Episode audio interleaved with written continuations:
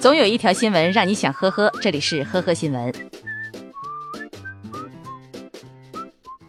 近日，湖北武汉一辆停放在地下停车场的机动车连续二十四小时发动，大灯也一直开着，车门紧锁，但是车内没人。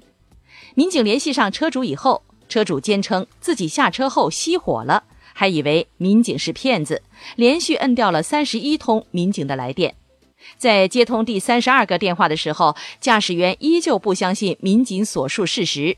经过拨打幺幺零报警平台核实处警民警身份后，才下楼将运转超过二十四小时的汽车熄火。最后，这名粗心的女司机向民警表达了歉意。八月二十号，二十岁的男子汤某通过手机在直播平台看女主播唱歌的时候。和直播平台内的另一名二十三岁男网友赵某在线上争宠女主播，最后双方约定 PK 刷礼物。第一轮 PK 中，汤某刷了三百元礼物，可是赵某却分文未刷。汤某觉得被对方耍了，在他的追问下，赵某答应再来一轮。可第二轮 PK 下来，汤某又花费了三百元，而赵某只刷了二十元。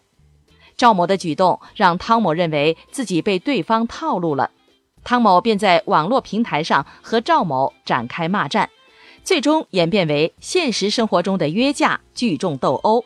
目前，警方刑拘八人，案件正在进一步的调查之中。早前，山西太原的李先生被拉到了一个炒股群，群里的老师和学员时常晒出自己的盈利图片。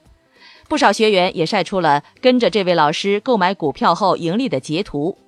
看到这么多人都赚钱了，李先生也心动了，便跟着群里的这名老师投资了数万元，最后全部都打了水漂。其实，这个所谓的股票群里，除了受害者之外，其余都是水军，分别扮演不同的角色。该群里共有四十人，三十九人全是骗子。而李先生投资的平台是中转平台，并不是正规的股票平台。八月二十七号上午，广东台山市毛女士到交警队办理其丈夫名下车辆的违章，在办理的过程中，细心的工作人员发现，其中的一宗违法行为竟发生在毛某初领驾驶证前，即发生该宗交通违法行为的时候，毛某属于无证驾驶。